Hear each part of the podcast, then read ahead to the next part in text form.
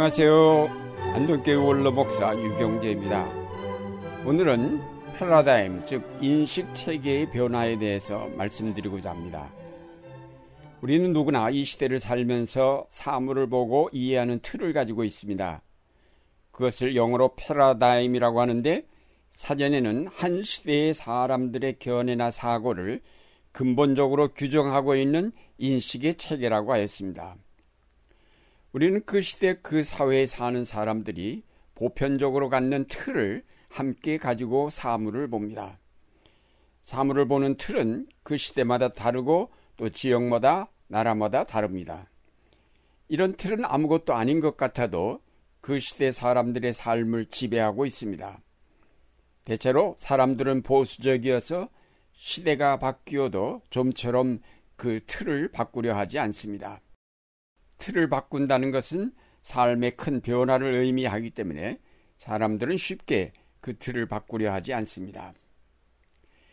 하늘에서 내려오신 하나님의 아들 예수 그리스도는 이제까지 사람들이 갖고 있던 삶에 대한 큰 틀을 완전히 바꾸신 분입니다. 요한복음 3장에 보면 밤중에 니고데모가 예수님을 찾아와 나눈 대화가 나옵니다. 그때 예수님께서 니고데모에게 거듭나야 하늘나라에 들어갈 수 있다고 말씀하시자 사람이 한 번 태어났다고 어떻게 다시 어머니 뱃속에 들어갔다가 태어날 수 있겠느냐고 반문하였습니다. 그가 예수님의 말씀을 잘 알아듣지 못한 것은 예수님의 사고의 틀과 니고데모의 틀이 달랐기 때문입니다. 예수님은 하늘에서 오신 하나님의 아들이기 때문에 사람들이 알지 못하는 하늘의 비밀들을 알고 계신 분입니다. 그런데 반해 니고데모는 이 땅에서 태어난 이 땅의 것만 배운 사람이기에 그 사고의 틀이 전혀 다를 수밖에 없습니다. 요한복음 6장에서 예수님은 생명의 빵에 대하여 말씀하셨고 내 살은 참된 양식이요 내 피는 참된 음료로다. 내 살을 먹고 내 피를 마시는 사람은 내 안에 있고 나도 그 사람 안에 있다라고 하시자 사람들이 무슨 뜻인지 알아듣지 못하였습니다. 그래서 예수님의 제자들 가운데서 여럿이 이 말씀을 듣고 말씀이 이렇게 어려우니 누가 알아들을 수 있겠는가라고 말할 정도였습니다. 예수님은 하늘의 일을 말씀하시고 사람들은 땅의 생각을 가지고 말씀을 듣기 때문에 그 말씀이 어렵고 알아들을 수 없었습니다. 서로 사고의 틀이 다르기 때문에 그 말씀을 이해할 수 없었고 사람들은 자기들의 틀을 바꾸기보다는 예수님을 떠나가 버렸습니다. 예수님 당시 유대인들은 일반적으로 이 땅의 삶에 국한된 생각과 더불어 율법주의에 사로잡혀 있었습니다. 이 두 가지 틀은 좀처럼 깨지기 어려운 것이었습니다. 그래서 이들은 예수님과 사사건건 충돌할 수밖에 없었습니다. 유대인들은 무엇보다도 예수님이 하늘에서 오셨다고 주장하는 것에 대하여 상당한 거부감을 가졌습니다. 예수님께서 유대인들에게 분명히 말씀하셨습니다. 너희는 아래에서 왔고 나는 위에서 왔다. 너희는 이 세상에 속하여 있지만 나는 이 세상에 속하여 있지 않다. 유대인들은 예수님의 이런 주장을 전혀 이해할 수 없었고 그래서 그를 귀신 들렸거나 정신 이상자로 생각하였습니다. 유대인들이 버리지 못한 또 하나의 틀은 바로 율법주의였습니다. 예수님은 이들의 이런 율법주의에 따른 위선을 크게 책망하셨습니다.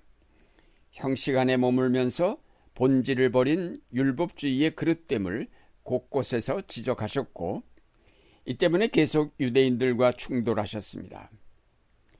그러면서 예수님은 그 율법을 폐기하려 하신 것이 아니라 새로운 관점, 즉 새로운 틀에서 그 율법을 받아들일 것을 촉구하셨습니다.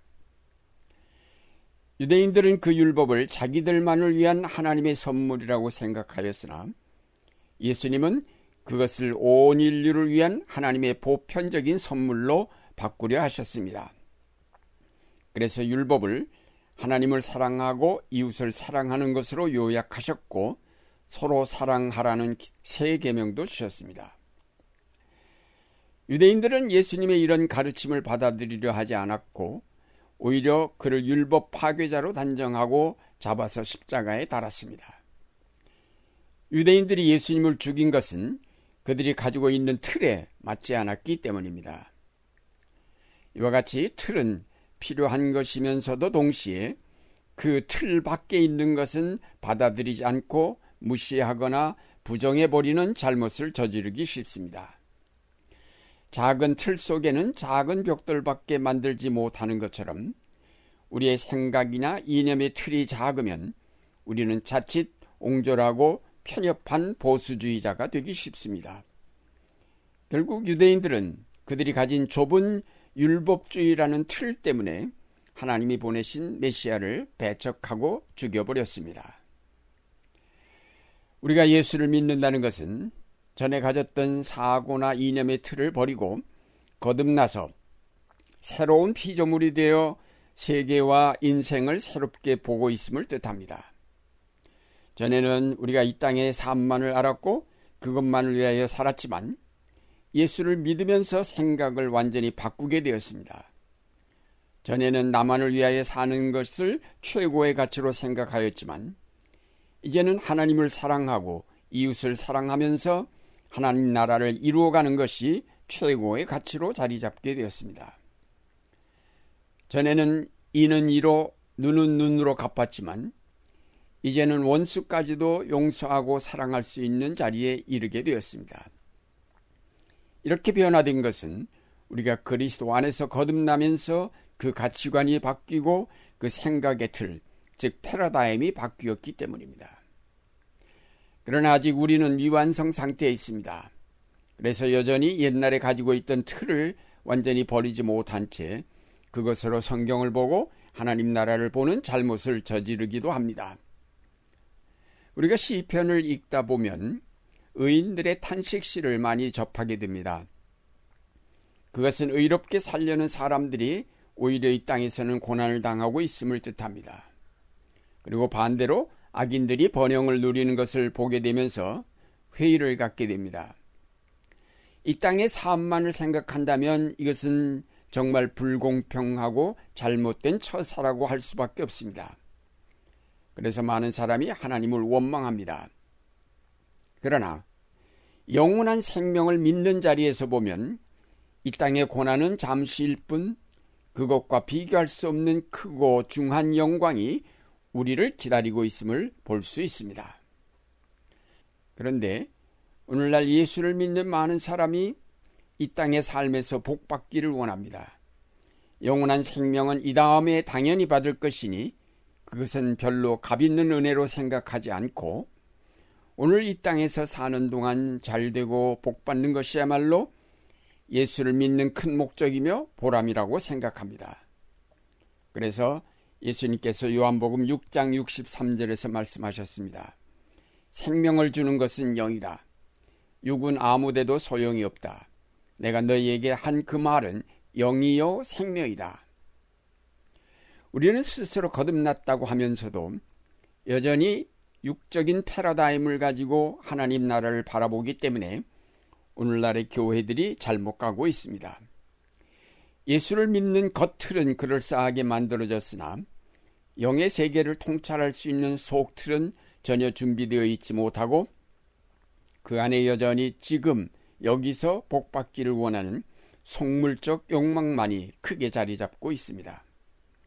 이제 중요한 것은 바로 이 속물적 욕망의 틀을 깨고 이 땅에서는 가난하여도 영원한 나라에 썩지 않는 기업을 바라보면서 기뻐할 수 있는 영적 틀을 마련하여야 하겠습니다.